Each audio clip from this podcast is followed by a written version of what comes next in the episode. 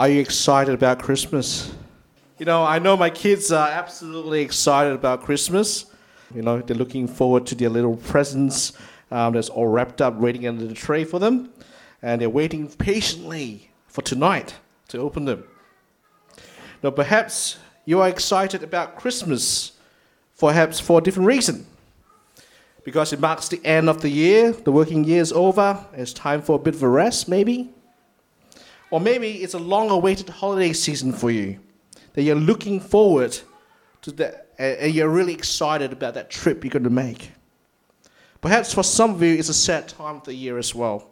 You might be by yourself and you see everyone celebrating with families and you miss your loved ones, or someone might be sick or away. Friends, we all have mixed feelings about Christmas, don't we? The shepherd out in the field were probably in the same boat. They did not know what to expect. They were actually quite frightened, to be honest, when the angel appeared. The appearance of the angel was often meant as a bad omen or bad news that judgment was coming. But that night, that night, it was different. The angel had to even calm the shepherds down by saying, Fear not, for behold, I bring you good news of great joy. Friends, what can we expect from Christmas? Are we excited as the shepherds were that we make haste so this, to see this miracle that has happened in Bethlehem? Or is it just such great news that we join with the multitudes of the heavenly hosts, praising God and saying, Glory to God in the highest, and on earth, peace among those whom He is pleased. Friends, no matter what our circumstances are today or how you're feeling, there is something, something we should be thankful for, and something that we can celebrate this Christmas. For this is the day that the hope, that hope has come to mankind. Our Savior and Redeemer is born. We have a hope now, for before we had none.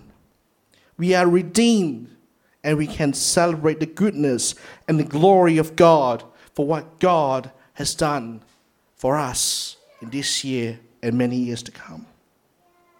Friends, the birth of Christ is also probably a sad day for God the Father because today marks the beginning that his one and only Son will begin the journey to the cross for the sins of men. Indeed, our hearts should be filled with gratitude and praise for the glory of God in the highest. For no love is greater than this, that He sent His one and only Son, Jesus Christ, to be our Redeemer and our hope. Hasten your feet to find Jesus today. Go see this miracle of the baby Jesus lying in that manger. Remember this gift of love and power of God's redeeming grace. Sing out with the heavenly hosts, praising God and say, Glory to God in the highest, and on earth peace among those with whom he is pleased. Friends, I hope we all are excited as the shepherds were when they returned glorifying and praising God for all they had heard and had seen. In verses 17 to 18 it tells us that, that they made known the saying that had been told them concerning this child. And all who heard it wondered, wondered at what the shepherds told them. Let us share with one another the wonder and excitement of this miracle and this gift today. We are indeed blessed and loved by a holy and glorious God. And may hope, peace, and goodwill fill our hearts today as we welcome the miracle of Christmas.